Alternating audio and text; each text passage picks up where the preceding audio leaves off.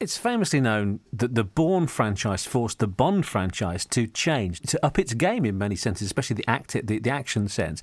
With the Johnny English set of films, I mean, how far has that had to happen? Because what you seek to parody and satire has gone through those changes. That's a really good question. I mean, I think that with Johnny, uh, the evolution from the first Johnny movie to this one, you know, there's quite a passage of time. I mean, Rowan still looks, you know, extraordinary, almost like he hasn't aged. But, you know, there there is a good good old gap between the first movie and the third in terms of production time.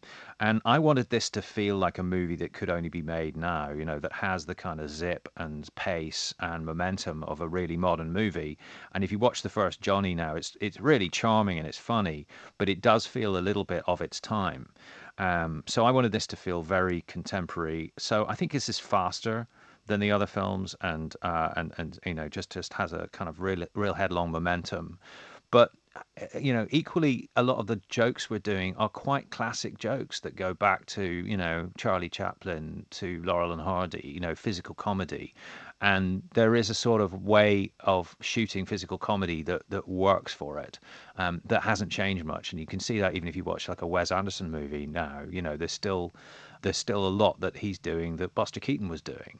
Um, so some of the things that were true of comedy a century ago are still true now when you're, when you're trying to make it work for the screen. Funny, isn't it, to think that the likes of the people that you, you mentioned there, David, and also, you know, the physicality of, say, Harold Lloyd just, just endure. So I don't know if we can expect to see Rowan hanging off a clock fifty stories up. I don't know if that's... Well, you'll see him You'll see him climbing the side of a yacht in magnetic boots, um, for sure, and yeah. uh, in quite a few other scrapes. And... Mm. And also uh, exploring London with a virtual reality headset on. Um, so, and yeah, no, that's very modern. Clearly, in the acting sense, Rowan is, you know, undoubtedly the linchpin. But the cast also includes Emma Thompson, Ben Miller, and Olga Kurilenko, who, of course, was part of Quantum of Solace.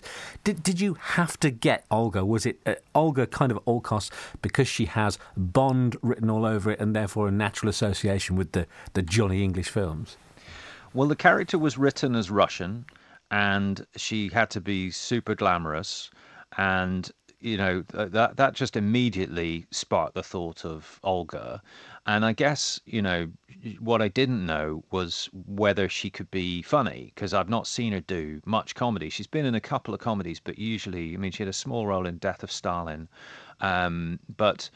In this, I think I think it's a revelation, you know. I think Olga has a really good comic sensibility. She's super clever. I think she speaks about six languages. And uh, she really had a good sense of how to pitch her performance alongside Rowan. And, you know, from time to time I steered her, you know, and and helped her land uh, land things. But, you know, she's just, uh, I think, you know, she should be doing more comedy. And in some ways, looking as, you know, kind of classically beautiful as she does, has been a bit of an obstacle to getting to playing comedies. If you could, I'm conscious of clearly being lots and lots of things that you can't say about the film at this stage, but if you could pull out and, uh, one sequence, maybe just describe it fairly amorphously for us from the film, that you're the most proud of from the director's point of view, something to go on, maybe a director's showreel, what would that be?